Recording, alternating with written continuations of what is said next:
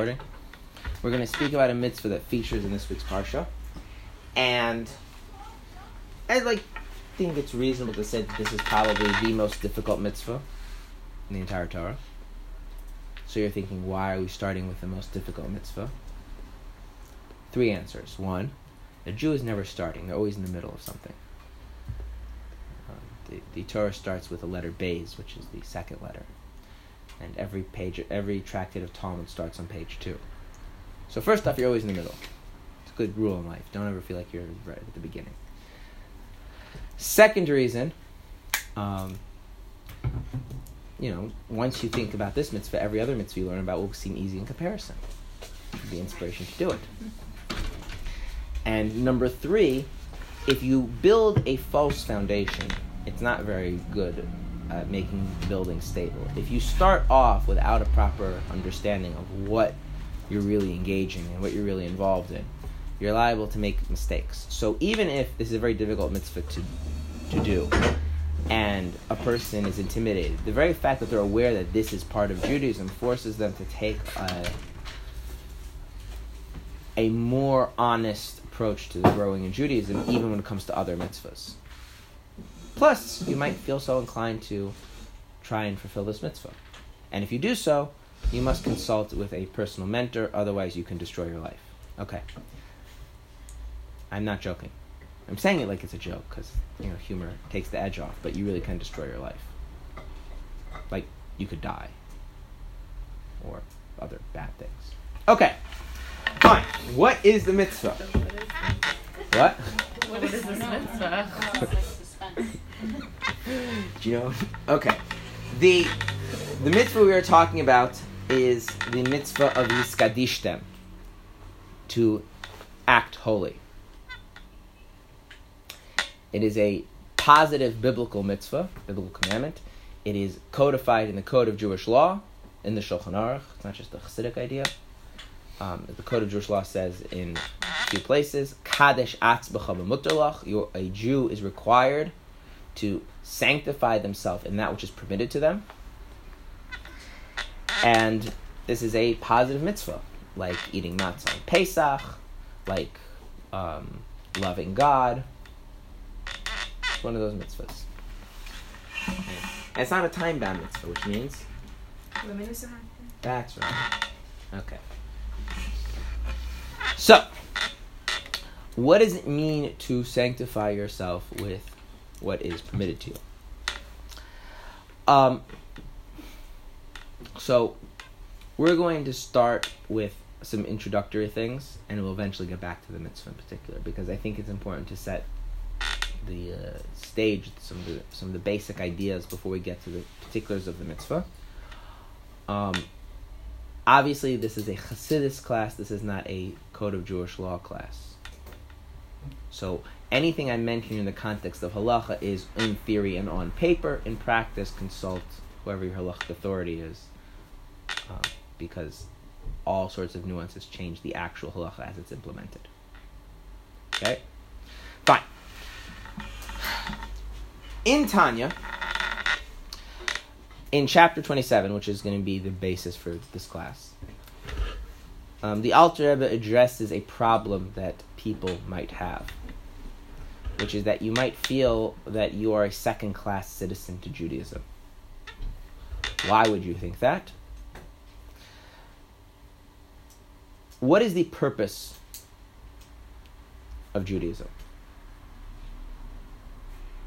Does anyone know? To keep the Torah? Well, that is Judaism, so what's the purpose? To, what is keeping the Torah supposed to achieve? To bring ourselves closer to Hashem. That's good. Closer to God. Right? By the way, this is very important, because whenever any commentator on expressing, explaining anything in the Torah, they, th- that very vague notion of getting closer to God is part of the picture. What does that mean? Obviously, Chassidus has a deeper understanding of what it means to get closer to God, and therefore has a deeper understanding of every part of Judaism. But even a non-Chassidic interpretation of anything in Judaism has to understand, how does this bring you closer to God? Um, and what closer to God means. Now, One of the things that Chassidus explains, and this is not a novelty of Chassidus, this is this is an idea rooted in Kabbalah, is that performing mitzvahs brings you closer to God directly. Okay, what does that mean? There is a view that the way mitzvahs bring you closer to God is that the mitzvah has an effect on the person who does the mitzvah, and that effect on the person is then what brings them closer to God. So, just to give you an example, we just recently celebrated Pesach, and we missed out on the most important part of Pesach. The Pesach. The actual Pesach. The sacrifice that we're supposed to partake of. Small technical problems prevented us from doing that.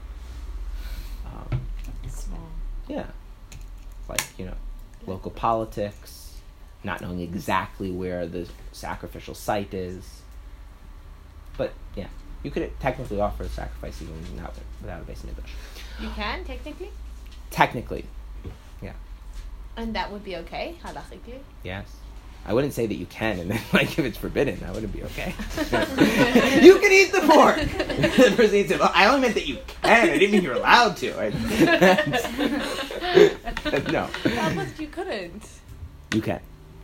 okay. Okay. Um, so th- one of the laws about the Korban Pesach is that it has to be roasted, um, barbecued. Wait, can I run for a second? We could bring Korbanos and galas. We just don't. Well, yes. There's a there's a small technicality, which is that it's not that we don't. It's that. Um, There are certain halachic questions that we need to be clarified, mm-hmm. um, and there's no consensus about that. And then there, it's also never been really fully discussed since the mass exodus of the Jewish people from the land of Israel following the Romans putting down the. So what um, are we waiting for? I'm saying like no one knows. On, what's that for Korbanos?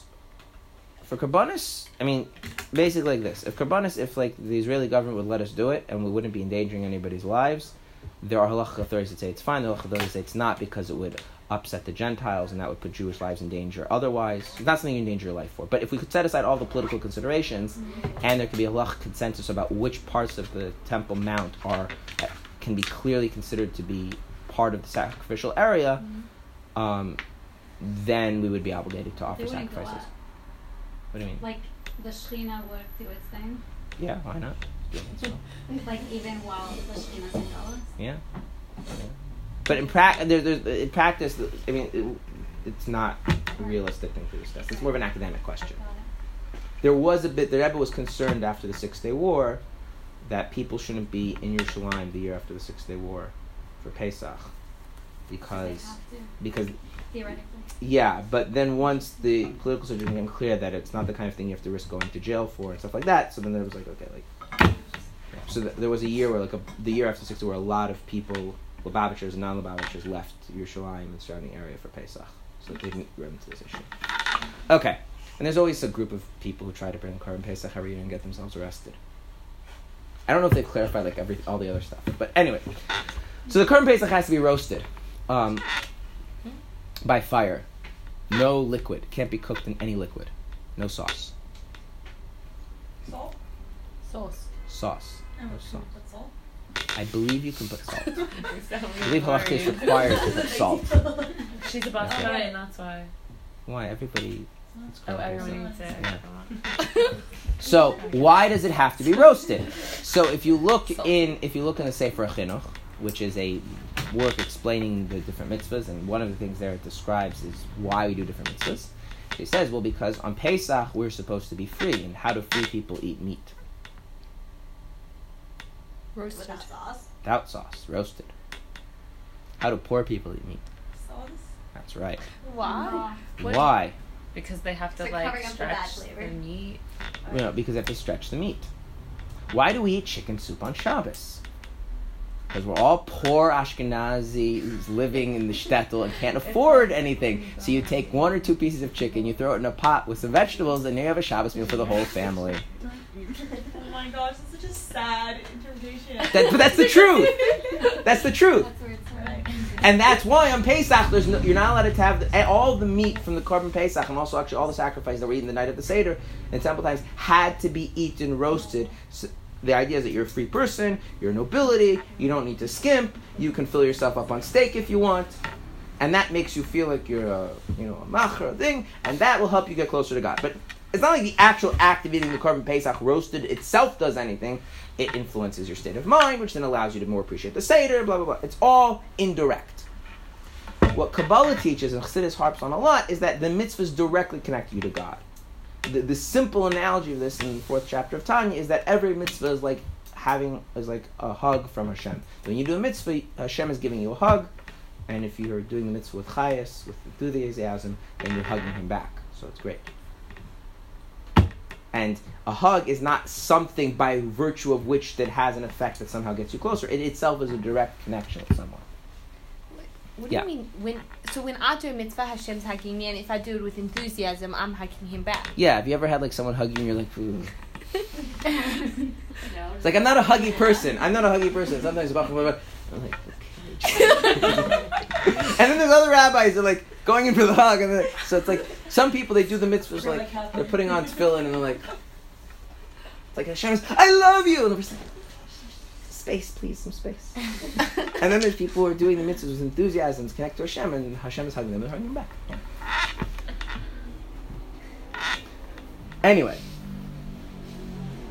so the mitzvah is a direct connection with Hashem, um, and that's one of the reasons why it's necessary to anthropomorphize Hashem, to describe him as a person, because when you talk about directly interacting with another being, the only model we have to understand is a person. So everything, we find analogies in the person that kind of reflect how Hashem connects to us in the mitzvahs. Right? So again, there's a way of understanding every mitzvah is how it affects you, and then you become better, and blah, blah, blah, connection to Hashem, or that the act of the mitzvah yourself at that moment is a connection to Hashem. And the more sensitive you are, the more great it is for you. But either way, Hashem is having a good time.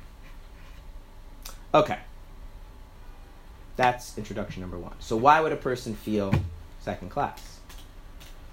Because we have a part of us which does not like doing mitzvahs. In fact, it likes doing things which are not mitzvahs. Things which are anti-mitzvahs. Sins. And you know, if, if the goal in life is, let's say, to make money, and one person um, is really good at business and has no outstanding debts and starts out with a lump sum of money to invest, and the other person doesn't start with a lump sum of money, starts out with pre-existing debt and is really bad at business, they're obviously going to feel like they're second class, right? That's, the game has been rigged against them. Well, if the whole point is to have a direct connection to Hashem through the mitzvahs, and every time you do a mitzvah, Hashem's hugging you, and when you do it with enthusiasm, he's hugging you back, and there's a whole part of you which is not into mitzvahs and wants to do things which are actually sins, and then you realize that there are other people who don't have that whole experience, that their whole life is just the enthusiasm of moving from one mitzvah to the next, you're going to feel like you're second class. And that's all of us. Right? That part of us is called the animal soul. The animal soul is not interested in mitzvahs. You could like sometimes convince it to be interested in mitzvahs, but it's like getting kids to be interested in doing their homework. You can get them to it, right? You could bribe them, you could tell them it's worth the investment, but at the end of the day, there's no child that like, actually I take that back, I do have a child, yeah. But regularly, so I guess most children, right, um, that's why most people are tzaddikim, right? But most people are not enthusiastic about mitzvahs. But is this okay? I have a son, he wanted to stay up all night Shvi Shel Pesach, the set last night of Pesach. He would stay up the whole night. So stay up. And he wanted me to review the Gemara with him that he's learning in school. Honestly? What? So I, he's ten. So I figured, okay, like it'll take like an hour and then I'll be able to do other stuff. I'm staying up the whole night and in shul, right? So we finished a page and a half, and it's like two hours in. I'm like, how long are we playing this? He's like, until the morning. We just keep going and going and going. He's very good. It's just, you know. So but you have you have exceptions. What? Did you go to a wedding? Yeah. And at some point, I started haranguing a little bit. Aww. The ratio between learning and haranguing shifted over time. um, yeah, I have to brag. He came up with one of the questions of, of, of one of the medieval commentators That's on his own. Wow. So, so it was a good question. We looked up the answers. Yeah. Anyway. Was he satisfied? Um, he didn't understand the answer at first. We had to go over it a few times, but then he was, figured it out. It tends to. Anyway, but most children do not like doing homework. Most children have to be cajoled in one way, form or another. And our animal souls are like that. We are not enthusiastic about just getting hugs from God. Like, we like other things, whatever those other things are. And we can convince ourselves, bribe ourselves, cajole ourselves, inspire ourselves into being enthusiastic about Torah mitzvahs as well. But there's always this part of ourselves, which is the most instinctual and basic part of ourselves, which really couldn't care less. And in fact, derives a lot of pleasure and delight from things which God finds repulsive. That's true of every person. Some people, those things are more obvious, and some people, those things are less obvious. Yeah. To have that inside you that you like feel like you're a second-class citizen because like a tzaddik has something that they don't have, that evil inclination, or is that type of jealousy okay? No, absolutely evil. But is that not is the only type of jealousy okay if someone's Torah knowledge? That's different. Because you're saying, but you're I'll, saying that they're I'll, like. I'll, I'll tell you why it's different. Yeah. To be jealous of what someone else has that you can achieve okay. is fine. What's not okay is A, to be jealous of something that they have that you can't achieve, or to be jealous and the jealousy is that you want them not to have it. In other words, there's a jealousy like, if I can't have it, I don't want you to have it either. There's a kind of jealousy of you have something I can't have. And those are those are negative. Then there's a jealousy like, oh, you have something good, and I could have that good thing also. So all I'm doing is using you as kind of a reflection of what I could be and to keep myself motivated. That's fine. Right? But here we're talking about you can't, you're not going to be able to erase your animal soul. You're not going to become a tzaddik. So to be jealous of the tzaddik is a pure, purely negative thing. Unless you're being jealous of the fact that he doesn't act on it. Right. That's perfectly fine because that's something you're actually able to that's do. That's the only thing we see really. No one sees this. Like, no one actually, I mean, I think, is that no one actually is jealous of the fact that, like, he doesn't, like, even want that. In the first, I mean, that is something to be jealous of, fine, but it's not, you see yeah, his see. results. You see him being perfect and you're jealous of, like, I wish I could do a, what he's doing. Yeah, but even even to the point that you understand that that's the case. I mean, look, many people are jealous of other people based on pure fantasies of what they think is going on in the other person's right. life. So, you know, whether you can really know about the other person or not doesn't really take away from the fact that people wish that they could get rid of their animal soul and feel like the fact that there are Jews who don't have that problem, like somehow they're relegated to a lower level. Now, there is this answer that people say, oh, this is what you were created for, and like, Like, if, if, if, if, if, you know, if someone came to you and said, look, I'm having a party. And like, oh, I'm invited. Like, no, I need someone to clean my toilet first.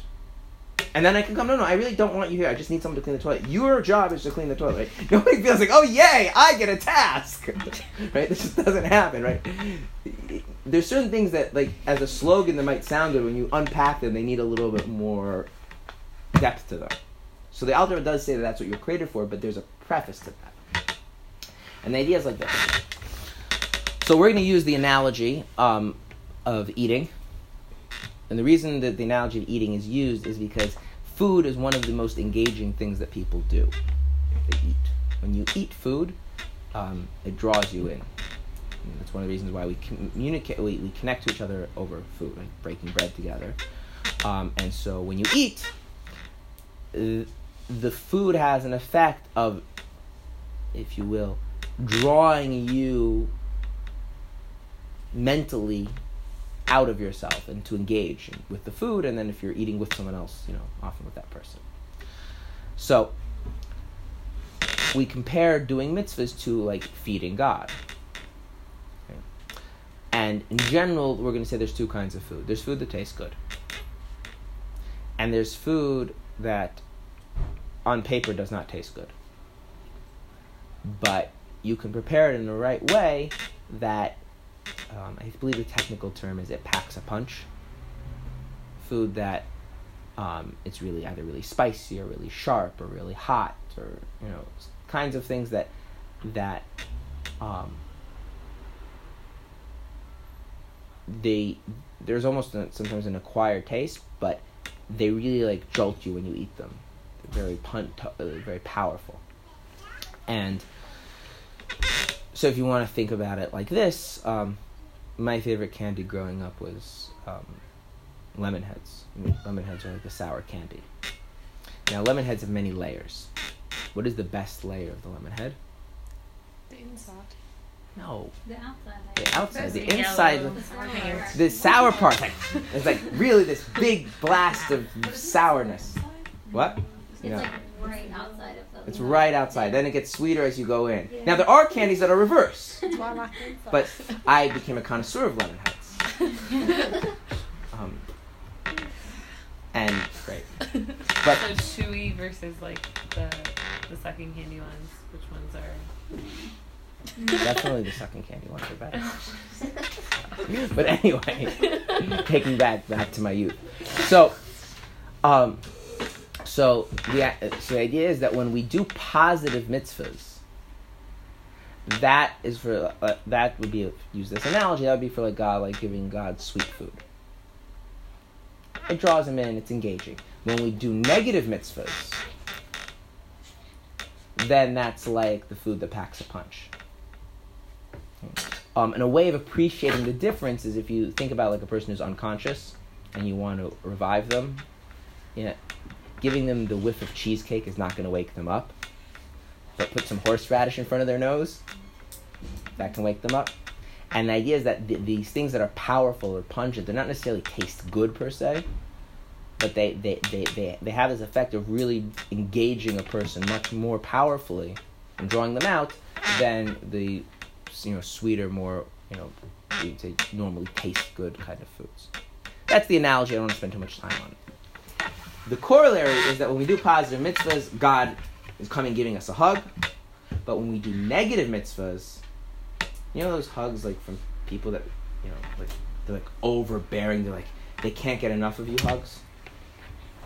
That's the kind of hug you get when you do a negative mitzvah. Negative mitzvah meaning refrain. Negative. Ah, so what does it mean? What does it mean to do a negative mitzvah? How do you do a negative mitzvah? Like right now, I'm not eating pork. Am I getting the hug? The answer is no. Unless you have the right, because doing means you are making a choice to do something. Now, it, to inhibit a drive, an urge, an impulse, that is an action. If I really feel the urge to do something and then I don't do it, I feel the urge to say something and I don't say it. I feel the urge to think something and I don't think it. By the way, anyone know how to do that? How do you not think something? Think about something else. The act of inhibiting an impulse, a drive, an urge, that is an action.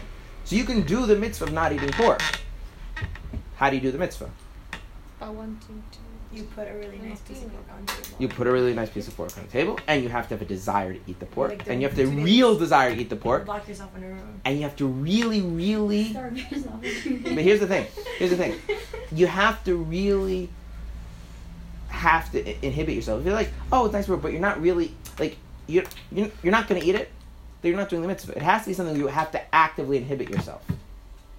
So wouldn't Tzaddikim then be jealous of us? That's right. It turns out that Tzaddikim are jealous of us. Because we can do so many more mitzvahs. Because we can do all six hundred thirteen mitzvahs, and they can't. Is they literally can't do a negative mitzvah? Well, so so Chassidus discusses how Tzaddikim have to find something equivalent on their level. And I'm not going to get into how that works, but Tzaddikim look at, you know, there's a famous story. A man comes to the Rebbe and says, I'm planning on marrying a non-Jewish woman, and the Rebbe says, I'm jealous of you. And people think the Rebbe's been cute, but he's not. Because the Rebbe can't do the mitzvah of not marrying a non-Jew. Right? Yeah. It's like, you can't do the mitzvah of eating matzah if you have no matzah. You can't do the mitzvah of marrying a non-Jew unless you have a genuine desire to marry a non-Jew that you would act upon, and then you're inhibiting yourself. Is there an idea of not putting yourself in such a situation? Uh, yes, there is. In fact, if you put yourself in such a situation, you are a fool. Um, you are not allowed to do that. It's forbidden. Um, so you're not allowed to put yourself in that situation to do a mitzvah. What? we'll we'll get to that. We'll get to that. If the, if the thing you want is the hug, we will we will go there. I will just tell you that the, the Rebbe one time said. Uh, that uh, story about there was a chassid who, who wanted to go and, like, you know, really overcome the darkness in the world. So he started saying, like, just to, like, review Tanya in his mind. And he was like, well, if I'm sitting in the base medrash in the shul reviewing Tanya, that's not to go to the movie theater and there to think Tanya. And so he's sitting there with his eyes closed. He's not looking at the movie, and he's reviewing Tanya. And he thinks, well, you know, if I'm not seeing the movie, not really overcoming the darkness. We all understand where this leads, right? This is not this is not, not bad to serve God, okay? So wait, does Hashem like to give hugs better or to get hugs better? That's a different class. Okay. Um. So when. What's the one word answer? Sorry. What? Of that, what would be the one word answer? It's a false dichotomy from his point of view. What does that mean? It means it, he, either he gets both or he has neither. Okay. But that's only true from his point of view. From our point of view, it's not, and that's why I, I don't want to make that. Every time I'm doing so kavana, he's not really getting it. Or the other way around. Every time you do a mitzvah and you think you don't have kavana, on some level you really do have right. kavana. Okay. And the answer is both of those are true, and we're not getting into this. Why it's a separate class? Okay. Um. Fine. So when so. When, if you have a thriving animal soul that feels the desire to do things that are forbidden, you have the opportunity of of drawing God to you in such a powerful way that it's like being revived from a faint.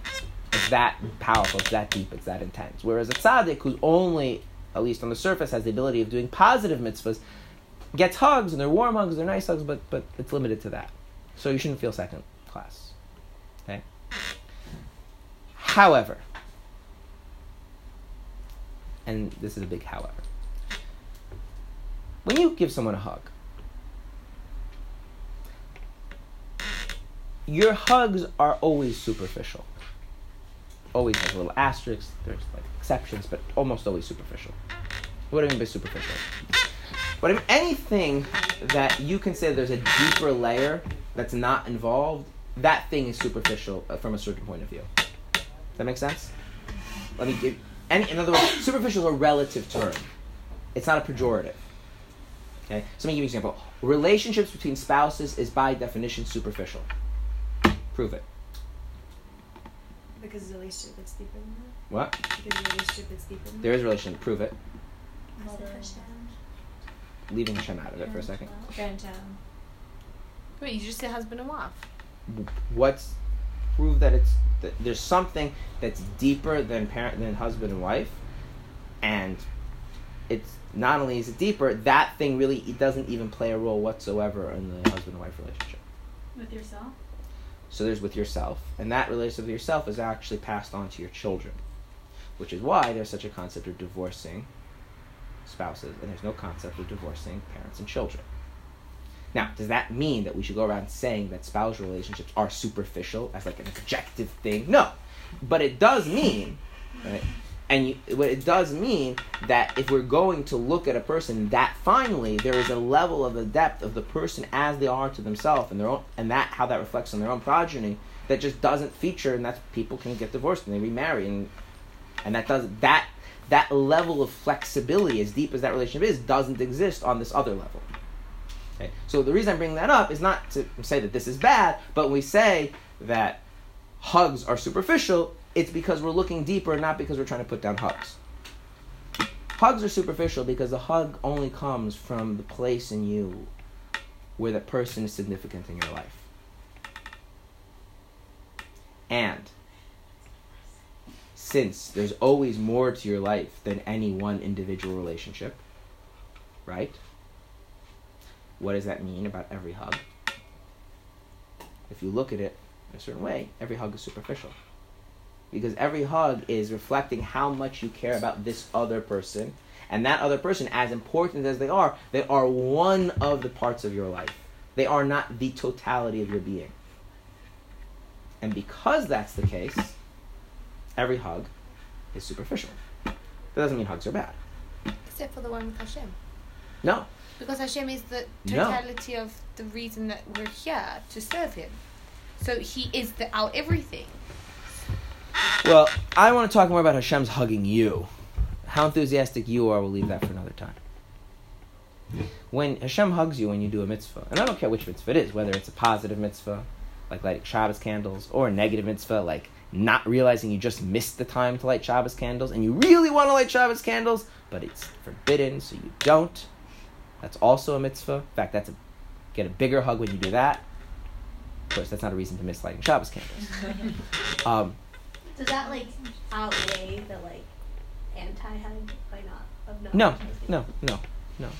God is not an accountant. It's not like, well, there's five in the in, in the in the in the in the in the accounts receivable, and there's four in the out bank debt. So, so I guess I guess overall running a profit. It doesn't work like that.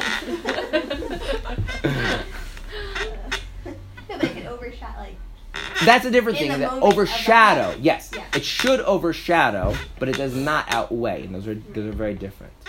Chassidus draws a very things that yes, when you should rejoice in the fact that you're doing a mitzvah, regardless of how many sins that you have done, that's because the any one mitzvah overshadows any number of sins. But it's not like they're on a balance sheet and then you can cross them out. They still have to be dealt with and addressed. In fact, I don't want to get into this, but if a person misses, this is not practical halacha. A person misses lighting Shabbos candles through their own fault, um, meaning that they were willfully negligent, not an un- unavoidable mishap, then from then on they have to light an extra candle every Shabbos the rest of their life. There's those memes of people that like, money. Anyway. But um, wait, so if someone doesn't light Shabbos candles and you're saying that, like, okay, that, that someone forgets, and then it's Shabbos already, but they want to do the mitzvah of lighting the candle, and they have the full intention, they're like, okay, whatever, like, I don't even, like, let me just light the Shabbos candle. Does it count as a mitzvah? No. No. That's what you said. It's no. Like an in fact, it's a, it's not a mitzvah, but if you don't do it, that's a mitzvah. It's like if you steal a shofar. Or not. It's worse. It's worse. Anyway, don't steal. It's not a good thing to do. Okay. It was this time. Okay. Fine. So... Okay. Now, one of the things, one of the things that is true about Hashem is that Hashem is holy. He's Kaddish. As we say, HaKadosh Baruch Hu. So what does it mean that he is holy? So holy, the best physical analogy for holiness is oil. Now, have you ever seen a bottle of like vinaigrette salad dressing? It tells you you should shake before you use it. Right? The reason to shake it is so that it all mixes together. If you let it sit there, the oil rises to the surface. Unless you really want just to pour off the oil at the top. Some people are like that. I don't know. Um, I don't. I don't want all the, the vinegar at the bottom. I just want the oil. Um, here's what do you have to do to keep the oil separate from water? Nothing. Nothing. If so, all people say, "Oh, something is holy if it's separate," and that's not really true. If you have to separate something from something else, then you're purifying. That's called tahara in Hebrew. If you have to set up walls and barriers and fences to make sure that something isn't contaminated, set aside, et cetera, it's not really holy. Holy is if you leave it alone, it disassociates from everything else. How can you make something holy? That's an interesting question. It's not so simple. Can you? So you should, I'm saying you shouldn't really be able to effectively. Right. Like, in other words, it, it, it, on the surface, the idea doesn't make any sense. Like, it either is or it isn't. Like, how do you make something holy? Yeah. Like, oil came first. Right. Yeah, you can't make the oil have that yeah. property. It's just that's what oil is. Right. In fact, if you want to know what holiness really feels like, um, I asked this to a class. Go, when, when does a Jew really feel holy? Someone said, in shul. And I said, have you been to a shul? But I said, you're close, and now I'll leave it to you if you can figure out where does a Jew, a regular Jew, feel holy? Not a shul, but close in a weird sort of way. When he's davening? In a church. Because they're separate? Yeah, like, take a Jew, mm-hmm. maybe not that religious, put them in a church, and how they all of a sudden feel like, don't belong here, this is not my place. Right? There's not like, I need to overcome myself, and it's just like, not for me. I, I have a friend. I know it's a big Kiddush, but I have a friend. I said Shachyan when it happened. Um, and his father uh, is a Catholic guy. His mother um, is Jewish. She's a descendant from the Alter Rebbe. And whenever, uh, he was getting more into to, to Judaism. And the father is like, you know, you should also check out my ancestral religion. So he took him to church. And um, him and his younger brother. And he was like more oriented his Judaism. And so he had like a necklace with a Magen David on it. Not that that's exactly the most Jewish thing in the world, but, you know, everything is relative, right? Um, and so the, the priest is doing what the priest does. He goes around and handing out, you know, little bits of what they believe to be cannibalism. I don't know why they think that's an okay thing to do, but okay. Wait, what? Yeah. They they think they think the little the, they think the little the little bread is, is, is the body of a dead Jewish carpenter, and the wine in his blood. They're weird. What can I say? Yeah. Mm. Did they hand that out in church? What? They hand out like crackers and say it's like Jesus' this is not body or something. There's a lot of stories really? Right? No, the, the one they melt his body. No. There's like something with you drink his blood too. When you drink like blood, that's first, the wine is his blood. Anyway, so they're going around the go cannibalism ceremony, and so the priest, the, the the priest, the priest gets to my friend, and my friend just pulls out the Magen David, and the priest just moves on, and then my friend looks at his brother and says, "Him too." And the priest just moves on. It's like, it's like, this is not for us. It's not like I have to do anything. It just comes out. Okay? That's that's holiness, right? Um, if you have to make sure that something doesn't get contaminated, that's not holy. Okay? The words of Torah are holy. They don't. They can't contract impurity. Anyway. So. Wait. So what's that called? What we. We have ha- to make sure it's like purity, purity, just Tara. You're keeping it pure. Yeah, everything. Yeah, right. So you purify it, and then you have to keep it pure. And if um. It, yeah. Okay. Um. So those are two different ideas. Okay. Now. So when we say that Hashem is holy, that means that anything which isn't um, Hashem, Hashem's relationship with it is like water and is like oil to water. Now, here's the thing. Mitzvahs, they're great. They're wonderful. You know, you do a mitzvah, you light a Shabbos candle, you eat some matzah, you know, you don't eat at McDonald's. All mitzvahs are great. But you know what the thing about mitzvahs are? Is mitzvahs all involve you doing stuff in the world, engaging the world that God created. And as wonderful as that is, it's still the world that God created, and it's not God. It's the world He created. Which means as much as He's enthusiastic, as much as He's hugging you, as much as He's with you, relative to His holiness, that's all superficial. Because His holiness is that there's, on a certain level, God is removed from anything which is not Him Himself. So you could be doing a mitzvah with all of the passion, all of the enthusiasm, and all, it doesn't matter if it's a positive mitzvah, negative mitzvah, and God is fully hugging you, but there's this deeper truth about God which is fully withdrawn from all of that, like oil separates from water. And the question is, how do you get in touch with God at His core, in His holiness? In other words, can we get close to God not on a, not in a way that He's coming down to us, but to actually get in touch with His true holiness? Torah? No. Torah won't work. That's in Himself. Yeah, but the the, the the the the Torah is something that He's united with. And the idea of being, so if you want to think of united, is like, have you ever seen like a, an old couple been married for like fifty years or something? Mm-hmm. The, the, um, there's a level at which like it's hard to like draw the line between one and the. I'm assuming they have a decent marriage, like they merge over time. That's a very deep thing, and you can say that they're one, but it's still superficial relative to a deeper kind of a oneness. Mm-hmm. Um, like one dies before the other. Yeah, so. Right, and and so and as much as the Torah is one with Hashem, the Torah, it says that Hashem is united with the Torah. The ho- true holiness of Hashem. So much so, it says in Kabbalah that you have to bring the holiness, the true holiness of God, into the Torah.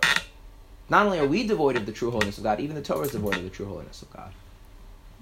And one of the one of the great things that it says about certain tzaddikim, like like King David, is that they were able to draw the holiness of God into the Torah. So again, you have to realize, holiness we don't mean to generically we say, oh, holy, the Torah mitzvah is holy. Yes, in a very borrowed sense, but in the strictest, deepest sense, there's anything which isn't the absolute pure being of God, God's, if you can say these words, natural tendency is to withdraw from it just automatically and be disassociated from it the way water just floats, the, the oil floats the top over water. And then for all of Judaism, right, we compare Judaism to water. The Torah is compared to water. Water can be pure. We want to make sure the Torah we're learning is in purity, blah, blah, blah. But there's this deeper core that just is not accessed at all, not through doing mitzvahs, not through learning Torah. Um, and, and arguably, you say, well, how do you access it? I mean, if you're accessing it, it can't be that holy. And so the question for today's class is, from the perspective of Chassidus, how does a person connect to God in his holiness? Do we need to? Yes. Because the whole point of Judaism is to connect to God. And if there's a possibility to have a deeper connection, then that's the whole point. How does a person connect to God in his holiness? Yes. In other words, like, in other words, in other words, when you do a mitzvah and God is hugging you, you're connecting to God. But you're connecting to God in, in, in as much as God cares about your doing the mitzvah in the world that he created. And that's a step away from his holiness. That's, God is now more like the water. Water flows down, it connects to you, the water should be pure. So I guess somehow it has to be the mitzvah. That's right. Like with things that are you're allowed to do. Yes. So before we get into the how, I want to just give a basic rule, which is that one of the things that Hashem does is he always rewards us based on what we've done. The reward is based on the, the surface. Now, what Chassidus explains is that it's not just like a technical accounting thing.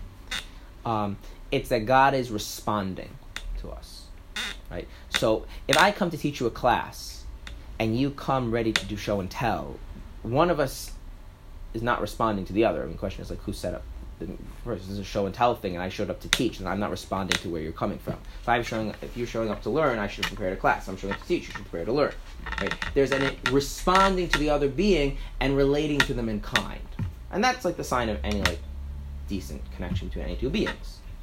Okay. Now, as a side note, which is not the main point of the class, you can't become a robot because then you're not a person. You're not like engaging, right? It has to be that you're responding, but you're also being deliberate. Um, this is like how you avoid conflicts. They were nasty to you. So although the response is to feel like disconnected and want to disengage, you also have the free will to initiate a positive thing and to shift. Okay. So it's not like it's robotic, but it also is taken into account. And that delicate dance back and forth between responding to the other and having initiative, that's what's necessary in any relationship. Same thing with God. Therefore, if we approach God in a way of holiness, God, and I don't know how he does it because I'm not God, will connect to us from his place of holiness. Okay? So the reward, or then that would be the non-Chassidic way of putting it, or the Chassidic way is the response to us engaging God through an idea of holiness, is that God relates to us from this place of holiness, even though that's something that's not really make a lot of sense, because if it's relating to us, then it's not really holy. And if it's holy, it should be removed from us. How does that work? And the answer simply, and I'm not going to get any deeper, is I'm not God. I also don't know how he created rocks, but he did. Yeah. Um, we all have a piece of Hashem within us. So if we connect to that piece of Hashem... That piece is not holy. No? Um, it's a piece of Hashem. It's not, so so holy is a relative term. Okay. Right? That piece of us is not, it's holy relative to things like klipa. It's not holy relative to God. And the only, and, and in fact, not only that, that part of ourselves is even less, is, is even lower than the mitzvahs that we do. So if you, if, when you look in Tanya and describes how we all have a piece of God, um, and then it describes mitzvahs, it says even though the mitzvahs seemingly are lower, they're really even higher than the soul. So the order of godly things is your soul. Not to mention it said we can have that inside of us and still not connected. Right. That's a whole nother thing. Right. But but this is very important because this is true even if you're talking about a tzaddik who's fully in touch with their godly soul. That's why I want to use this explanation. The low, the thing that's the most lo- lowest on the totem pole in terms of godly things is the godly soul. Then there's positive mitzvahs. Then there's negative mitzvahs. And then there's holiness. But if it's... So the question is, what does it mean a piece of God? Yeah. So learn Tanya chapter two. And one of the things you'll notice there is that he uses the idea that God is united with his Chachma, with the wisdom, and that our souls come from this level called Chachma. And that's, it sounds like Kabbalistic mumbo-jumbo, and it is, but it also means something. um, and what it means is that the soul is lower than the mitzvahs, the positive mitzvahs are lower than the negative mitzvahs, and the negative mitzvahs are lower than holiness. And so to really touch and connect to God's holiness comes as a response to us relating to him in a way of holiness. You can ask a long question if you want. How does, from where do we know that when we respond holy, he, when we respond, yeah, holy, he responds holy back? Where do I know? Yeah. I know because like, Alter Rebbe sure says it. I'm saying like where, from where? I'm, are you, are, like, are you that, I'm saying like what's that, I guess I'm asking like what's that based off of type of thing. So there's like, two things. In, like, so, it, it's, so there's two things. One. Like he tells us that. Like, as a promise type of thing? Like, if you do that, I'll do that? Yeah. I mean, I mean, one of the things to know about Chassidus comes through a form of prophecy. So... Right. No, for sure. So if the Alter Rebbe writes, that means God told him.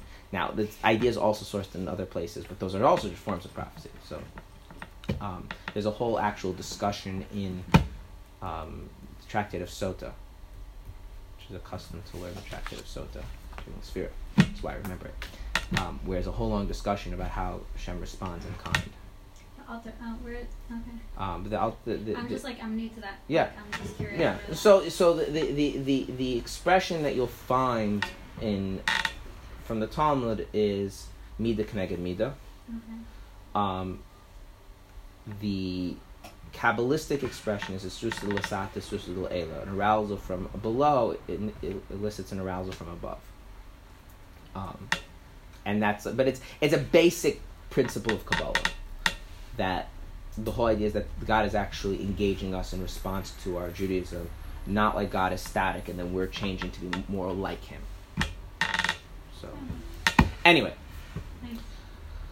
um, okay. So, how? Okay, so the the reward or the response for us approaching God in a way of holiness is that he connects us out of his holiness. And again, he's God, he can do that. I don't know how that works. The question is, okay, so what does it mean for us to be holy? Well, it doesn't mean doing mitzvahs. Mm-hmm. And it doesn't mean even doing the negative mitzvahs and not sinning. It means something else. And it means being holy in what is permitted to you. Now, there are two levels to this. There is the generic level, and there is the, I don't know, the, the, the brand name version. Like there's the there's the knockoff version of being holy and what's permitted to, and there's the real proper way to do it. Okay, and the reason is because this phrase "what's permitted to you" has a double meaning.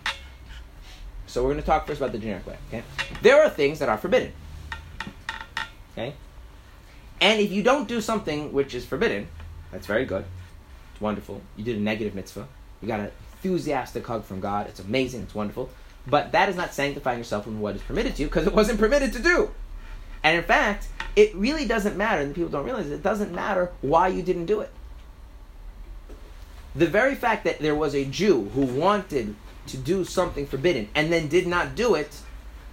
So even if like, they're beyond circumstances, beyond like control. They no, they had to do it, but it doesn't matter why they didn't do it. Really, or like, like for like, because people were watching. Right. Yeah. yeah. Or they missed the plane. They were gonna go on Shabbos. No, but that's that, that's not they. They didn't do anything. That was passive. That yeah. Passive. They no, there, it has to be something they didn't do. So it's like they didn't they didn't eat the non-kosher food because someone was watching. But they because, really. But it's not because they didn't. But they, no, they have to engage in an act of inhibition, of inhibiting themselves. But it doesn't matter why they're doing it. Wait, but that doesn't apply to positive mitzvahs, right? Like you're still doing yeah. mitzvah if you accidentally like lose change. And so yeah, no, it applies to positive mitzvahs and negative mitzvahs. There's a question halachically if the mitzvah is an obligation. If you fulfilled your obligation, you have to go back and do it again. There's two views in the Talmud about that. But setting that question aside, the mitzvah is in the act, not in the intent. So if you light Shabbos candles and you don't have intent, there's a view that you've performed the mitzvah, so much so that you can't like then go back and do the mitzvah again with a bracha. This relates to sphere if you what's, count. What's the intent? Intent like, is knowing that it's a mitzvah. It yeah, just that you're doing it. Yeah. Um, and, and so if you and any any more spiritual intent is like it's nice and good, but that's on your end. In terms of being a mitzvah, the question is, did you do what it says in the code of Jewish law? So if you randomly lit a Shabbos candle on Friday night because it happened to be like in the house, you like she lit. So that's a dis- so, so so with positive mitzvahs, that, like, with positive mitzvahs that are obligations, there's a question if you need to know that it's a mitzvah. Right. Other than that, it's just a question. It's a, it's an open question, and and, there, and therefore halachically, there's rules for what to do when something is halachically okay. a doubt. If it's biblical, it's rabbinic. We're talking about bracha, not okay. Um, but barring that unique specific issue, um, and then there's the mitzvah reciting Shema, which require which you, there's a, as a general rule, um, the, the what makes it a mitzvah is that you did it. So in negative mitzvahs, the doing is the inhibiting. So I don't care why you didn't do it, as long as you're the one who didn't do it. So if you didn't fly on Shabbos because the plane, you missed the plane, okay, that's not a mitzvah. It's very nice, because you didn't send it, you didn't do anything. But if you didn't get on the plane, even though you really wanted to, because you knew that when you get off the plane, you know, the rabbi's going to yell at you, and you don't really want to deal with that, even though you don't believe in God anyway, but whatever. So you're like, you know, I'm not going to do it. But you did a mitzvah. And you got a hug. You just weren't enthusiastically hugging back. That's a separate issue. So the mitzvah is doesn't really matter why you did not sin as long as you would have sinned and you stopped yourself. Whether it's an action, physically, speech, thoughts, doesn't matter. In order for it to be sanctifying something that's permitted to, it has to be something that's actually permitted to do. So you think, well, if it's permitted to do, then why shouldn't I do it? If I can eat it, why shouldn't I eat it? If I can say it, why can't I say it? If I can think it, why shouldn't I think it? Okay. And so the idea of being holy is that you, and again, you're not actually holy, you're going to pretend to be holy. If you were actually holy, would you ever do something that in no way contributed to getting closer to God? Would you do that? If you're holy, if you were a holy being, if you were a tzaddik, would you do something that had no no way contributed to being closer to God? Didn't help you, didn't help others, just pure indulgence. Would you do such a thing? You wouldn't be able to. You're right, you wouldn't be able to. You'd be doing it would be like water mixing with oil.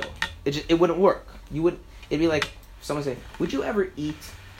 If you go to a tzaddik and you say, really not use eating. Would you ever like sit around just like talking about the local news?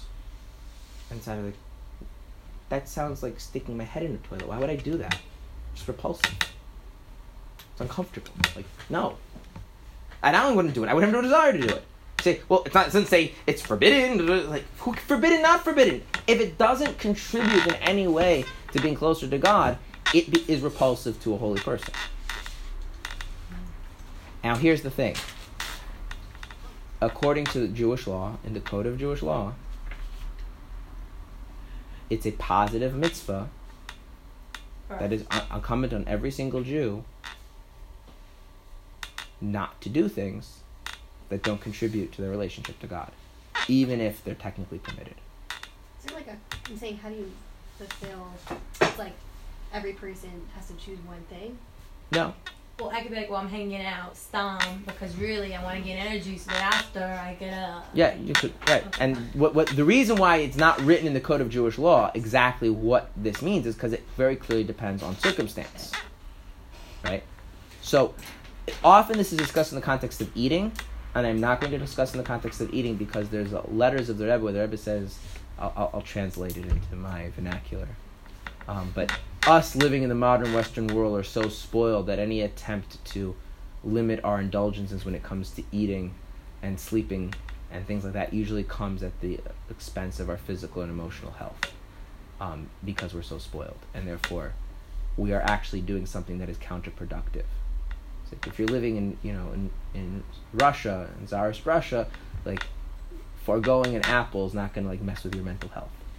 But when we start, like, seeing like our, our our you know eating and sleeping, um, things that are perfectly permitted, we we ended up having a negative effect on our relationship, either of our physical health or our relationship with God. We start to build up resentments. Now that is a general thing. There's obviously exceptions and rules and blah blah blah. But there are plenty of other things which don't involve eating and sleeping, and exercise, and I'm going to talk about those kinds of things, such as talking. We like to talk with each other. We'll use that as an example. Should you say something that has absolutely no positive effect on your ability to connect to God or anyone else's ability to connect to God? It's not Lashon Hara, it's not slander, it's not gossip. It's you look through the whole Chafetz Chaim, it's nowhere it's forbidden. There's nothing forbidden about it. You're not even a man, so you don't have the issue of Bitul Torah. It's, there's nothing, like you can't find anywhere that it says anything forbidden about this. Well, connecting with each other is a mitzvah. Sometimes. I mean, as long as you're not like speaking slander. Like, sometimes. Sometimes. But not all. This is this is why it's very. This is why it can't be written in the Code of Jewish Law, because what what speech and how much speech is actually connecting versus not connecting, um, is actually building relationships that need to be built versus just being indulgent. These are not things that can be prescribed to people ahead of time. They require a person to be self-aware and sensitive, and they're very situational dependent. And and the same thing is true with all other mundane activities. And so being holy, what's permitted to yourself, this is the generic version, is saying, well, wait a minute, yeah, it, it might be permitted, but it's permitted because sometimes for some people, this can actually pr- contribute to their getting closer to God or helping other people get closer to God. But it's not a given. And if here it's not really doing that, then for me, I'm not going to do it. And in fact, you're biblically required not to do it.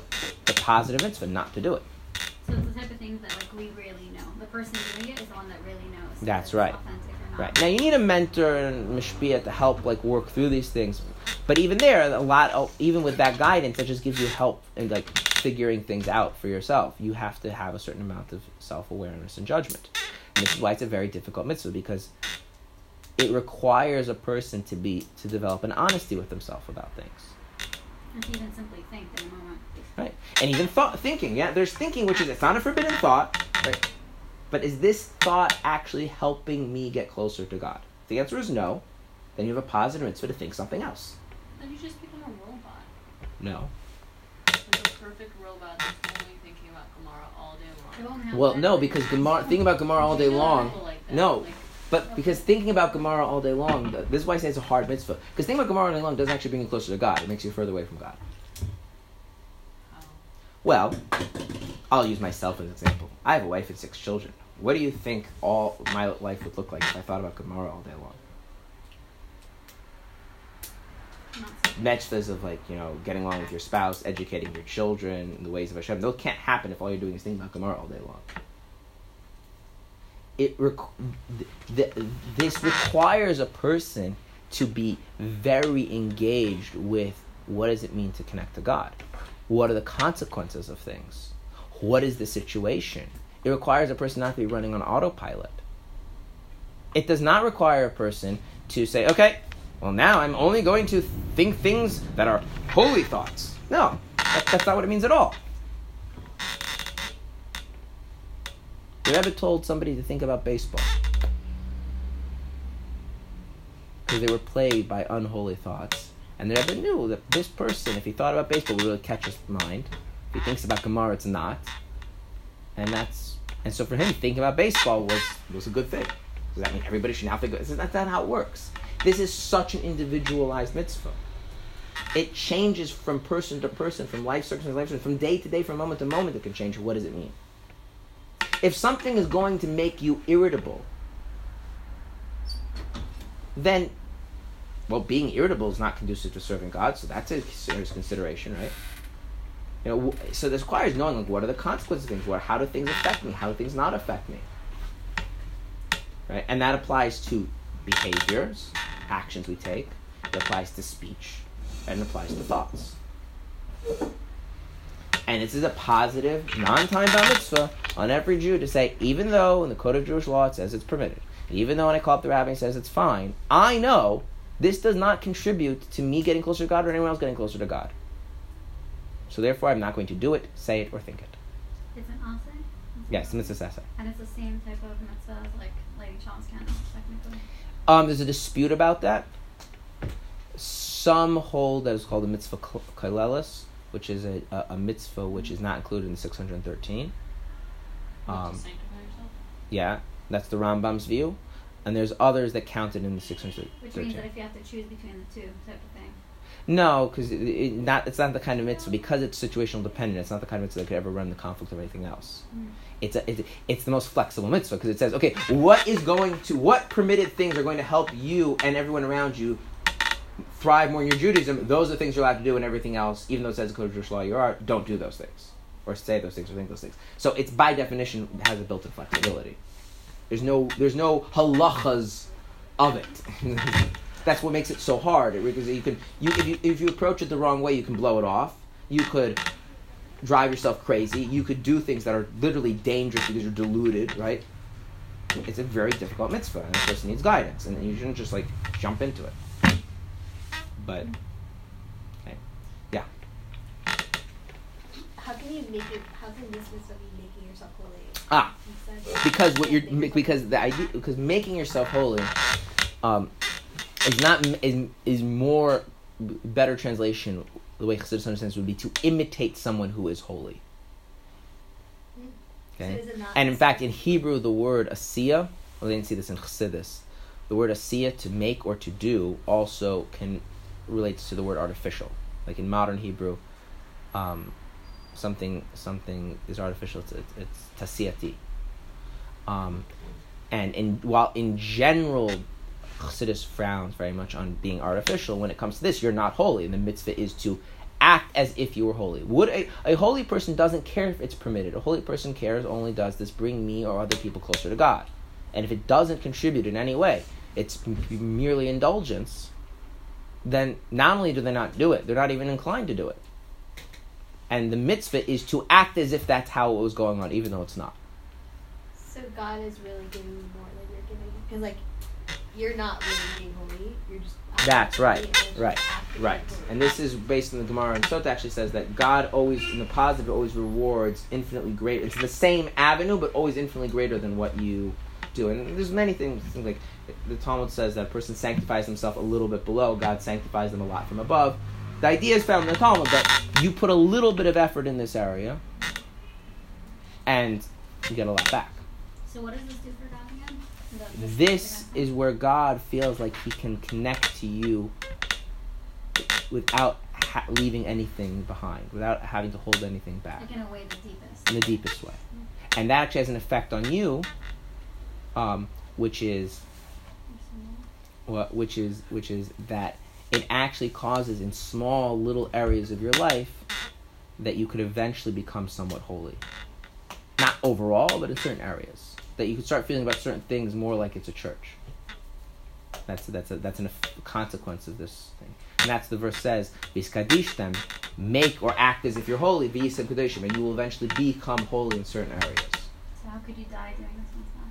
Well, let's say that you abstain from eating because you think it's unnecessary, and you were wrong in your calculations. And there have been stories about this. This is, you know. Well, or people have gotten, like, ruined their marriages because of these kinds of things, or destroy relationships with children because of these. Like, like, and then you have the other issue, which is people just totally blow off this mitzvah and think, well, if it's kosher, it says it's mahadran, like, what's wrong? And they just indulge, and they basically live a hedonistic lifestyle with, you know, everything is with all the chumras and everything else, but they're they're violating a positive mitzvah in the Torah, right? It, that's why this is so hard. You don't get the... Every other mitzvah, you get the luxury of looking at the Shulchan Aruch or asking a rabbi. And here, the best you get is guidance from a mentor, and that's it. But there still requires a person to work very hard on personal honesty, to know, to take things slowly, to, to, to, to know where and what. This mitzvah feels like go know yourself. Yeah. And one of the important things is that that um, that while in principle the mitzvah applies to everything across the board, you can't like just decide to do that. You have to like. Like any, it's like saying a person doesn't keep Shabbos. You say, from now on, I'm keeping Shabbos. No, you don't start keeping Shabbos that way. Mm-hmm. You can't start doing the mitzvah of being holy. Like now on, if it's not contributing to helping me relate to God in any way or anyone else relating to God, I'm not going to do it. It doesn't work like that. You have to sit, the subtle mind, with the mentor to figure out where can I start working on this mitzvah in a realistic way, and if you haven't done that, then you shouldn't make any radical changes because you're liable to do something stupid. Okay. Unless you can just, like, for a fact, you know, yeah, stopping doing this is... Because it's not helping my connection to Hashem, so I might as well just stop yeah, it now. Yeah, yeah. But when you when you give it the, the power of a mitzvah and that it applies to everything, and without the proper guidance, you can go off the deep end. And people have done that. So, yeah. Okay. That's the generic version. Now you want the real version? Are you allowed to blow off positive mitzvahs? It's like, oh, yeah, no, God said I have to do it, but I'm not interested, so I'm not going to do it. Are you allowed to do that? No. Okay. So if it's a positive mitzvah not to do things which are purely indulgent and have no positive impact on your relationship with God or anyone else's relationship with God, are they really permitted to you? No. No. They might be permitted to other people, but they're not permitted to you. And it says in the Code of Jewish Law, sanctify yourself with what is permitted to you. Which means the real true way to be holy is not by abstaining from doing things which are indulgent, because that's actually a requirement anyway. The real thing about being holy is about those things which are not Torah and mitzvahs themselves, but they are things that you need to do. They do have a positive impact on your relationship with God, directly or indirectly, and therefore they're not things you should abstain from doing. Are you doing them in a way that you're being driven by your animal soul, or have you taken your animal soul and um, offered it up to God, sacrificed it? And the classic example in the Talmud is that the sages used to used to delay breakfast two hours. They would eat whatever they would need to eat, and what would they do during those two hours? Learn. And what would they do after breakfast? Learn. So did they gain any new learning? Mm-hmm. So why did they delay breakfast for two hours? Wait, they would eat. They would learn. So they'd wake up, learn. They they'd finish davening. Okay. Breakfast time is after davening. They finish davening. No. No, breakfast is after davening. Beforehand, you can eat in order to daven, but you can't have meals. Yeah. That's also in the Code of Jewish Law. So you wouldn't consider that breakfast because that's in order. To... The meal is after. That's one of the reasons why when Chassidim eat before davening on Shabbos, they don't make Kiddush, because Kiddush is the time of Kiddush is the time of the meal, and eating before davening is not a meal. Anyway, according to Alter Rebbe, I, according to according to the Alter Rebbe, yeah, because women have to daven shachris. So, so if yeah. I'm eating before daven, I shouldn't think that this is breakfast, or I should specifically eat also after. Someone, don't make I know someone daven. I don't know. It matters what you think. But I know someone who only makes kid, she makes kiddush in the morning before she eats breakfast on a Shabbos. There's another view. There, there's different views about because of the complications of women's obligation to daven. Oh. But the time for the time for breakfast is after davening. Do women have to daven shachar? Separate question. What? Anyway, so they would finish davening, and everyone would go eat breakfast. And what would they do? The sages, they would delay breakfast for two hours. They would eat the same thing, and they'd learn the amount, same amount of time. So why would they delay breakfast for two hours? Action of eskadishtem. There's a whole okay. question about which pasuk you learn out from. There's a machle- if you count it as a mitzvah, which pasuk you learn out from it? It's Vizkadishta. Okay.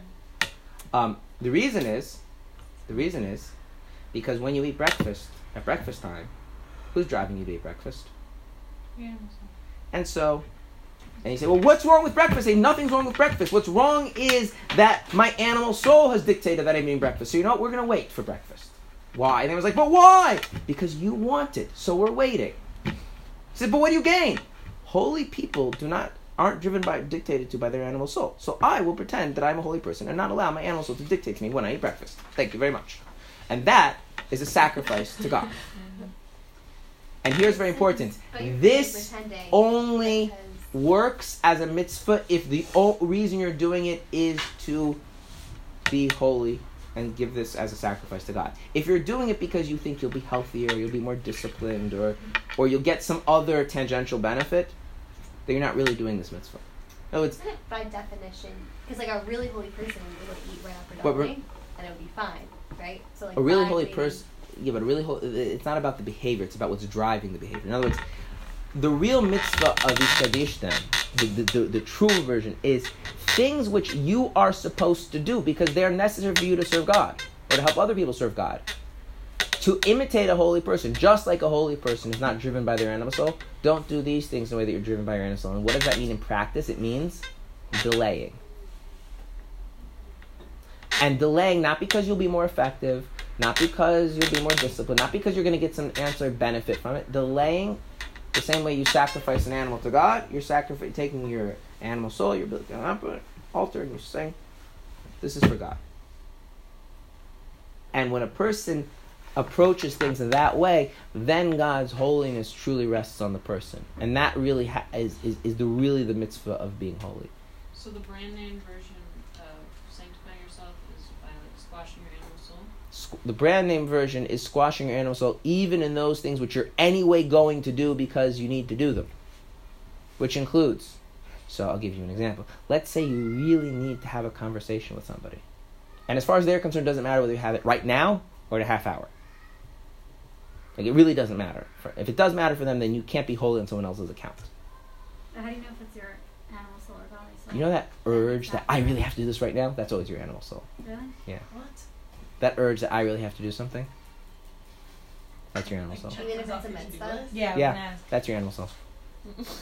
Well, no. Yeah.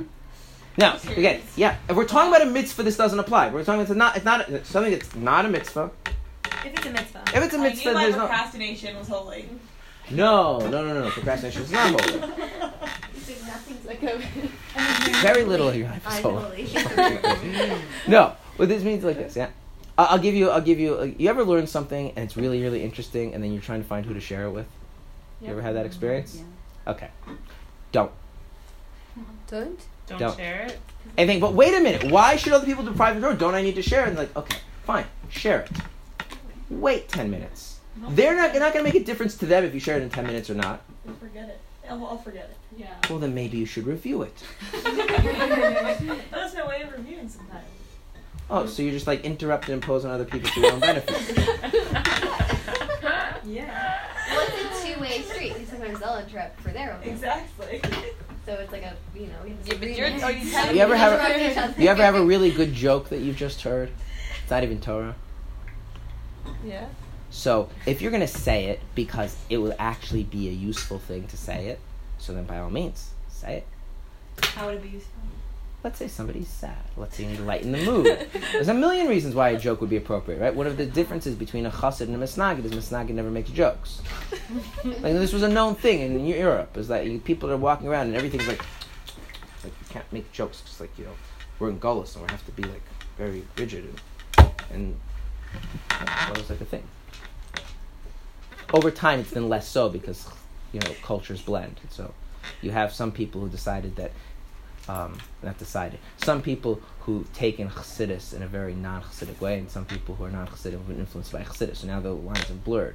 But if you go way back to, like, you know, the early first few generations of Chassidus, that was like a telltale sign. Can I ask a parenthetical question? Yeah. What is what's happening up there when you delay uh, avera? Then. You do that with a.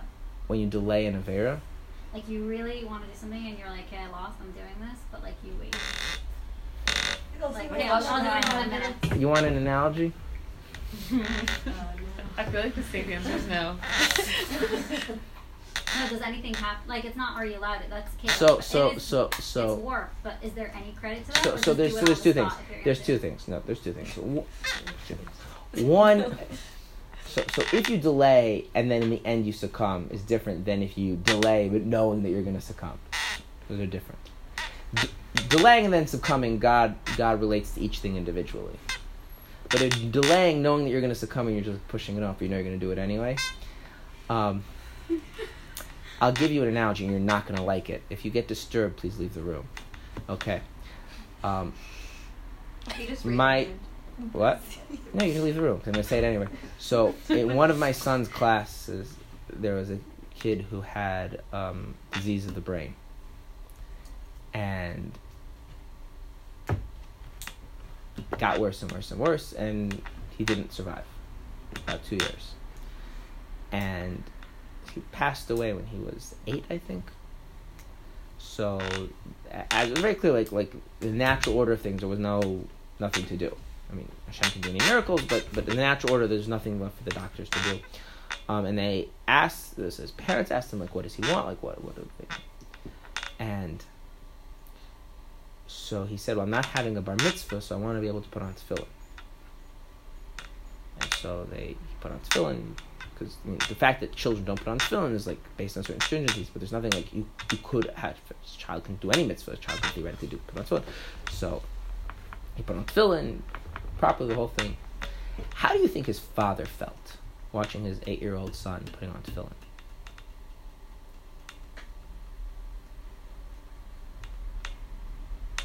Pretty heavy mixed emotions, right? Joy at what is, and tremendous sorrow at what is about to be. So that would be the best analogy I can think of of what it's like for Hashem seeing a Jew not doing an avera, planning on giving in in a few minutes. Right. It's very similar. It's like almost cousins to the concept of doing it. Like, you kind of hope you won't give in, but like you, yeah. after the fact, thinking of an example is when you actually end up doing right. it. Type of thing. Yeah, that's heavy. Anyway, back to the main. Wait, you, you asked. It was like about a joke. It was about jokes. But what were you saying about a joke?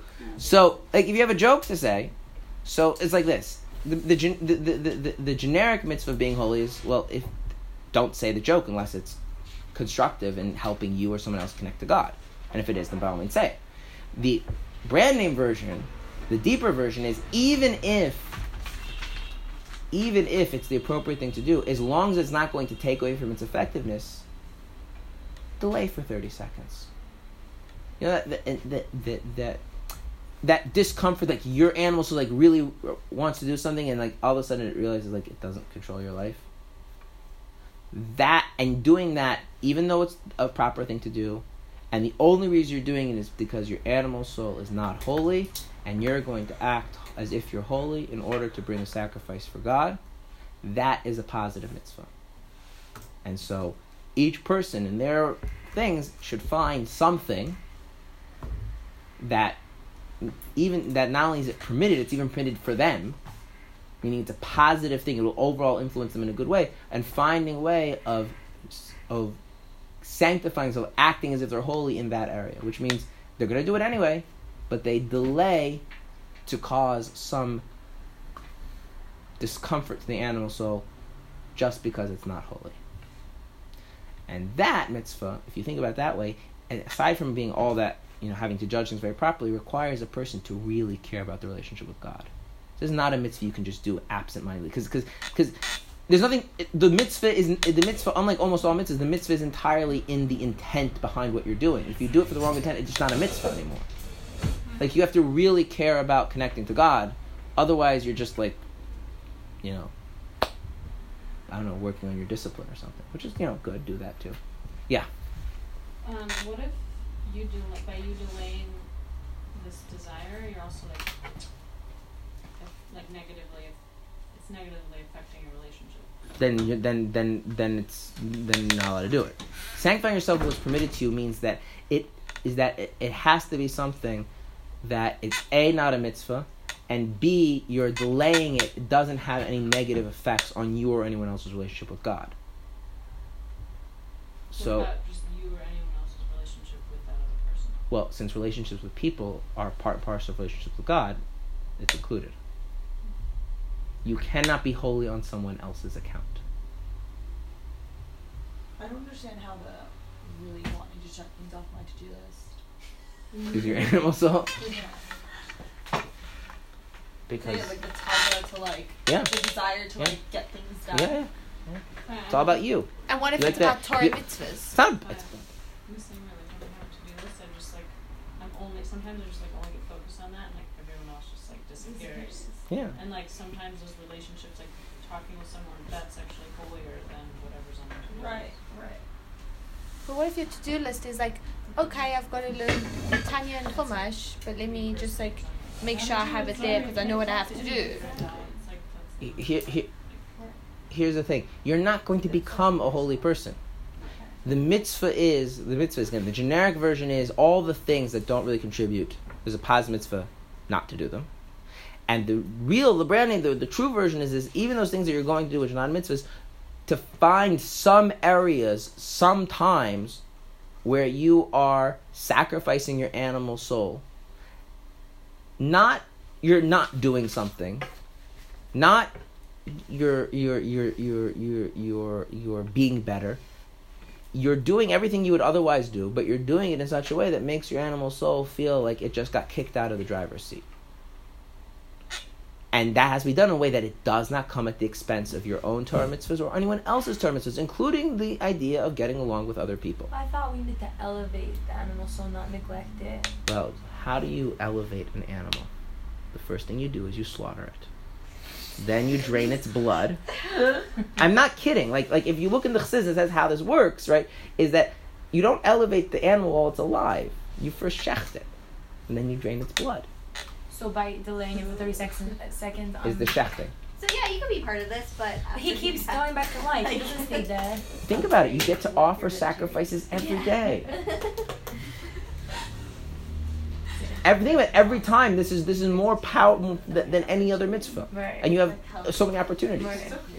I know, I've been there. Well, how is it a mitzvah? So it's also a mitzvah, but it's also kavod. It's like I'm doing two things. Because there's like a mitzvah. It's, it's unique about this mitzvah. There's a yeah. mitzvah to act yeah. holy. The mitzvah to be beyond the mitzvah. Yeah, the mitzvah to not connect yeah. them through the mitzvah. So are you doing two? You kind of have like two. You're getting yeah. a regular hug yeah. and a super. You're, you're, you're getting a super duper duper. You're getting a very oily hug. It's like you got hugged by a lock-up. Okay, that's that's why we don't mix metaphors. um, where does don't go after your harder eyes? That's a negative mitzvah. That's a negative mitzvah. Right. So the idea of Kiddush you don't get from that. You get the idea of Skafi Sejachla, you could do Kiddush Brichu, but Yikra is covered. It's not Kedusha. Okay. Can you title this class that? Getting hugged by a locket. Anyway, if anyone wants to, to, to, to see inside, it's chapter twenty-seven of Tanya. Um, Besides for waiting. I don't think there's any because because this idea is doing things that you have to do. I mean, if you don't, if it's something you don't have to do, then it really fits into the, you know, an indulgence that you really shouldn't do at all. Right? Yeah. How does this relate to the concept that I was so happily, I'm so happy that we discussed a few weeks ago about like using the animal soul to get on board, as if like we need the animal soul because it's part of our soul. We need to get the animal soul on board. So the real ability to do that, like, look, everything can be said in many ways. So there's a way of saying, taking any idea and making it an inspirational idea. And then there's, like, the way where you're making it, like, something that can really be integrated into a person's life. The idea of using your animal soul to serve God as an animal comes, it is made possible by being holy. So it's by doing this mitzvah of sanctifying yourself, of really, even on the generic level, all the more so if you're doing it on the, the brand name version. But having that as part of how you live your life is what enables you then to really utilize the animal soul for for for, for godly service in a real way. I just struggle with this, like, first thing in the morning. I'm like, hey, get out of bed, and like trick myself into like getting out of bed, and that's like using my animal soul to like. Do a mitzvah. Yeah, I mean, getting out of bed, there's a whole different chassidus about getting out of bed. I could tell you how to get out of bed. I know you told us, but that's not going to happen. I need to, like, trick myself. What'd you tell me? Getting out of bed like a lion. That's not going to happen. Well, did I tell you how to do it? Like the techniques? No. No. I can tell you how to do it. Tell us how. Um, tell us how. Okay. Huge struggle first thing. Okay. Okay. I mean, there's the obvious things. Go to bed on time. Ah. No, I'm saying I'm not. I'm not saying this is easy, but like there's things that if there's things that if you do them the wrong way, don't be surprised that it doesn't work. And then there are things that there's a right way to do it, and then it's still hard to do, but it's doable. Okay, so there's obviously going to bed on time and going to bed at, at, and getting up. You know, those are just like basic health, getting rid of things. Okay, in terms of Judaism stuff, first thing is the last thing you should do before you go to bed. Physical action. Um. Uh, And is setting up Negel Vassar by your bed. That's even after um, the last blessings? No. The last thing you should say is the bedtime Shema and those blessings. Kriya. Kriya Shema, right? The last thing you should think about is something that is relating to Torah and mitzvahs that you find emotionally engaging. Um, so depending on who you are, but something that you something that you can like like think about it is like something that you find engaging. So a story or an idea. Engaging that, as in like mentally engaging. You like it? Yeah. Engaging as yeah. in what are we defining engaging? Something that you don't feel like you have. Something that you don't feel like you're. It's like easy. It's not going to be easy because you're because you're an animal soul that's going to fight against it. But something that you. You want to be thinking about it, even though it's hard to keep your mind focused on it. Mm-hmm. Okay. And try and fall asleep like that. When you wake up in the morning, the first thought, as soon as you're awake, the first thought is, God really wants me to get out of bed. And He's right here waiting for me to get out of bed. To think, now flesh that out however you want, but that's, you should train yourself, that's the, that's what you should train yourself. As soon as you're aware that you're awake in the morning, start thinking that. Then you sit up, put your hands together like this, and you say Modeh Ani slowly, word by word, thinking about what the words mean. Then you turn to the side of the bed and you wash Negel Vaser. I guarantee you, if you do that on a regular basis, you will find it not easy, but relatively much easier to actually get out of the bed physically every morning. Then, and then you say the morning blessings. Yeah. And then yeah. What about if we have an alarm? That's so cool. That's like, dun, dun, dun. So your alarm goes off, then you start the whole process. But you say Modeh Ani before you touch your alarm. You really should. Like as in, like I would don't touch my alarm until I wash my hands. Negel Vaser. Right. But it's much harder to concentrate. I would say like this. I would say like this. I would say like this. I would say like this. You really shouldn't touch the alarm until you work in a glaser. I'm not a Rav, so what I'm telling you is my own gut instinct, which is two things. One, if there's roommates that aren't planning on getting up, then I would think that you should turn off the alarm first. That's my gut instinct. I'm not making fluff with ruling. And if there aren't, then well, I, I think it's an. With the honey, and I have this sh- sh- in my head. Then, then, then my gut instinct is that it's my gut instinct is that it's okay to turn off the alarm. But those are my gut instincts. I am not telling anyone else what to do. Like you should really ask them, someone who. Your phone's coming anyway. So. Is it, okay, because it's like having that concept that you're thinking about those things. It's like it's so much easier because it's like for me to turn my alarm off. I say Modeh Ani, wash my hands, and then turn it off. But it's so by the way, by the way, the, the, the trick here, the trick here, the trick here is the trick here, the trick here is not to engage your, not to like engage with how do I feel, just strictly the thought.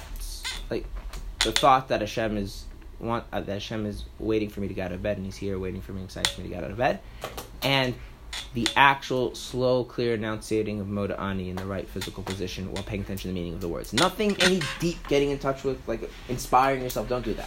What's the last thought? For, I didn't get that. What does it mean that it's emotionally engaging?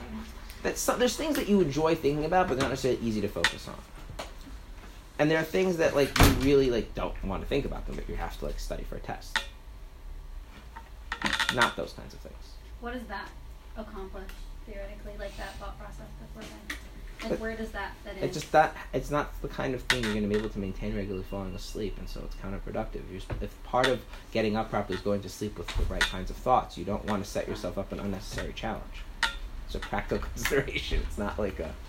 I'm sure there's a mystical side to it. But what? We're, we're because s- you should think Torah thoughts. As and, yeah, and you're not going to think Torah thoughts if you don't like thinking about that idea, and you're just doing it because you're supposed to. That's like something that you would. Right, right. It is not. That's kind of counterproductive. Right. Did you, did you come up with this? No, no. This is from a spiel. This is like basic chinuch. Basic. The last action. The last action is ne- the last action is Negel Vaser. Then after that's the last thought, which is Kriyat Shema, and after the last thought, which is Machshav of Chassidus, and then in the morning, the first thought is Hinei Shem Nitzav Alav, the first dibur is Modeh Ani, and the first action is Negel Vaser. Yeah. But there's a there, but like if you just do it all like not no, it's a, it's a seder, like it doesn't require a lot of deep stuff, but like to actually do it attentively, It changes how you sleep. It changes how your relationship is getting to bed. And you'll find that, like, you still have to make the decision to get out of bed. And you're not going to succeed every day. But it... You'll just magically get lifted. Yeah. Well, you it, have it, to sit up of out difference. Of bed when you say Modeh Ani. Modeh Ani, you should sit up, not get out of bed, and you should bend over a little bit, like like this, and put your hands together like What's that. What's the hands for? Um, like a slave in front of their master, acknowledging the morsels. Like, okay. Submit myself, right? What? What? Modeh means a combination of I submit and I thank. The overlap of those two ideas. Feels a little Christian, a little bit. Well, that's why we do like this. Because to, to not because once the the Christians took right that up because oh, that's yeah, the way. We're the friends. So when we don't want to intimidate the, the Christians, so so they put it together. Their hands. Yeah. Oh, that's um, like they do that before they go to sleep. They do it every time, but they only do it after. I think there's no church. Yeah, you're sp- you're sp- yeah. So, so it's we, going like this, saying that like yeah. I, the, I mean, there's different there's different customs. There's different customs. What you shouldn't do is what the Christians do. The, the Chabad custom is to do it this way. Um, but then you're taking the impurity on this hand and giving it Christian hand. But you're saying Modeh Ani. You're both impure and pure. Yeah. By the way, someone asked the Rebbe what his favorite tefillah was. There was no line. Stop. Really. What, did he say why or did he say you don't you know the Rebbe, you don't say why. Like, the Rebbe has sikhah, he describes Modeh Ani. Modeh Ani is the etzim, the neshama, it's the Jew, and the people say. They can't really wake us up with like the Rebbe saying like Modeh Ani. Yeah. Right, they shouldn't do that. It's terrible. It's terrible because then you get this negative association with it. With that, every time I hear it, I like I'm traumatized. I know it's so bad. They shouldn't do that. That's really bad. You should not use it. By the way, you should yeah. not use for an alarm clock. You should not use anything holy. Don't use a niggin. No, for that it's like like people develop. A, there's a ringtone that I used to use for waking up when I had to like go very early to go to Koil. Yeah, to this day, if anybody hears that ringtone, I have this like negative response. That pick something that you don't mind having a negative association with. Not again, like spiritually speaking, it's the first thing you hear right when you wake up. So don't pick a song. Pick like a, you know, beep, beep, beep, beep, beep, beep. I just open the blinds so I don't... That's the best. That just requires you to get up once it's light out. For those of us who get up while it's still dark, it's not so helpful. Yeah, you know. That's a very those guys stay up all night, okay? That's not what it says. So they only make the what? Noise when they come to the lot. The rooster stays up all night. They only make that noise when they see the, the lot. So no, the roosters, you, the roosters. No, this is a mistake. The roosters. Been on a farm? I have chickens at home. The rooster? Yeah. Okay, because all the farms that I've been on, they are going around all night long. So the they reason, the reason. Actually, there's a blessing. You're supposed to say a blessing when you hear a rooster. Right. So the, the the reason for the rooster, the reason for the rooster is to get up at midnight. The reason for the rooster is to get up at midnight, not at dawn. You don't need a rooster for dawn. You need a rooster to get up at midnight. They would go to sleep early, and the rooster would start um, doing whatever it does in the middle of the night, and then you get up because the rooster. And I don't know about roosters, but it, even in, in the Torah, it's not for getting up at dawn. It's for what getting you, up. Why would, why would somebody get up? Tikkun Chatzos. Obviously. We're in the Torah at night. Say that the rooster turns late. Because the rooster, the, in principle, the rooster starts crowing like once you get halfway through the night. I mean, I don't know enough about roosters, but like that's. I mean, if we Kabbalistically, Kabbalistically, the, the rooster is at midnight. Do we still do it? No. Yes and no. Yes, it's still done, and the Chabad custom is not. I forget what was the reason. So, so Tikkun Chatzos. There's different. There's different takes on it. The Chabad take on Tikkun Chatzos is about reflecting on the exile of the Shechina and how you have personally contributed to it, and it's an extension of the reflection that one says at the bedtime Shema. And Tikkun Chatzos, therefore, someone who, so to speak, mastered the art of reflection at the Edayim Shema and needs to move to the next level would do Tikkun Chatzos. And so there have always been Chassidim who have done it, but it someone who hasn't really mastered the art of, of the reflection before going to bed every night, it's like a little bit silly for them to like say Tikkun Chatzos like they're some sort of Kabbalist. Um, also, because that kind of reflection should be done privately, Tikkun Chatzos is always understood should be done privately. So even if someone was doing Tikkun Chatzos generally, you wouldn't know about it. So there are chassidim we know who historically have said it. In practice, um, most people struggle to do an honest reflecting of their contribution to the evil in the world that they've contributed to on that day and resolve to do better the next morning at the bedtime Shema. So Tikkun Chatzos would be kind of pointless. Plus, Kabbalistically, Tikkun Chatzos for women doesn't make sense, as far as I understand.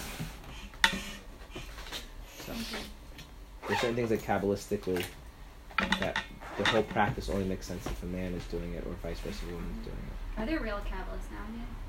In principle, yes. I don't know of anybody. Because apparently there's like a whole bunch in Yerushalayim. There, so it depends what you mean by a real Kabbalist. If you ask a Chabad person what a real Kabbalist means, right, a real Kabbalist means someone who has basically a quasi form of Nevuah. Right. And there are, but I don't know of anybody that I would say, oh yeah, yes, they are for sure. Uh-huh. You wouldn't like, like there's people that like go to Kabbalists and like, you know. I wouldn't go to a Kabbalist master, but yeah, people no, like. Not at all. I wouldn't go even if I knew they were for sure Kabbalists. Why not? Um. Or like, so there's a there's a few reasons. So we have our own. One is. One is that there's there's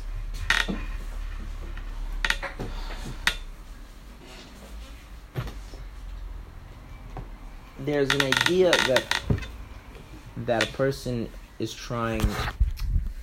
Like, there's a very childish idea. Like there's like this ultimate you can get access. That is all.